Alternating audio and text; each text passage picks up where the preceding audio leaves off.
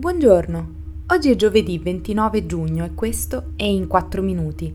il podcast di The Vision sulle notizie dall'estero delle ultime 24 ore.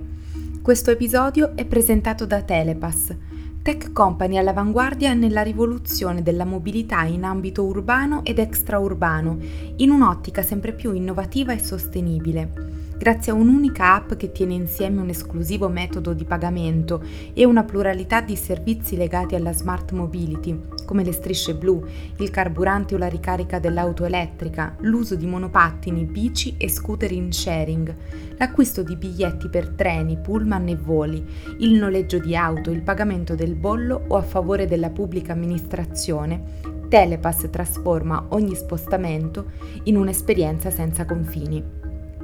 Oggi parleremo della vendita dei contraccettivi di emergenza in Giappone e delle navi da guerra russe nelle acque di Taiwan. Il Giappone autorizzerà in via sperimentale la vendita di contraccettivi d'emergenza senza prescrizione medica, poche settimane dopo aver approvato la pillola abortiva. La decisione allineerà il paese a decine di altri in cui la pillola del giorno dopo è già disponibile al banco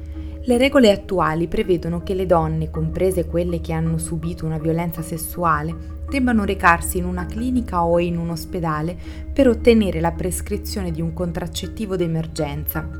Secondo l'agenzia di stampa Chiodo, una commissione del Ministero della Salute ha approvato la vendita fino a marzo del prossimo anno presso le farmacie con personale qualificato in grado di coordinarsi con le cliniche ostetriche e ginecologiche vicine.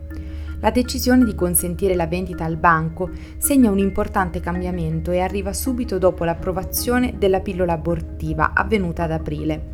In precedenza erano disponibili solo aborti chirurgici nelle prime nove settimane di gravidanza. Gli attivisti sostengono che la lunga attesa del Giappone per l'approvazione della pillola abortiva, da tempo disponibile in più di altri 70 paesi, riflette la scarsa priorità che il Parlamento e la comunità medica del paese, dominati dagli uomini, danno alla salute sessuale delle donne.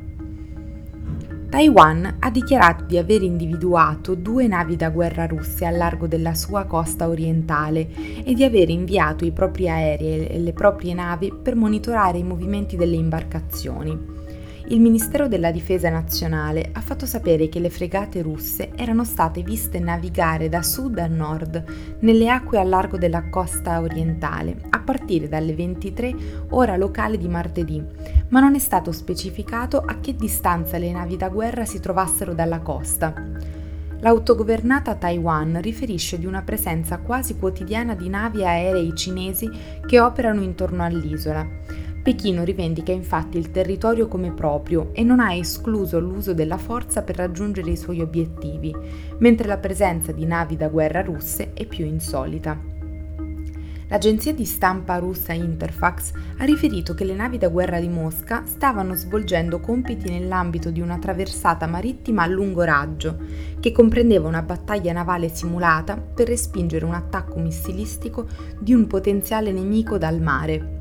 Taiwan si è unita agli Stati Uniti e ai vicini Giappone e Corea del Sud nell'emanare sanzioni ad ampio raggio contro la Russia dopo l'invasione su larga scala dell'Ucraina dallo scorso febbraio. Questo è tutto da The Vision, a domani.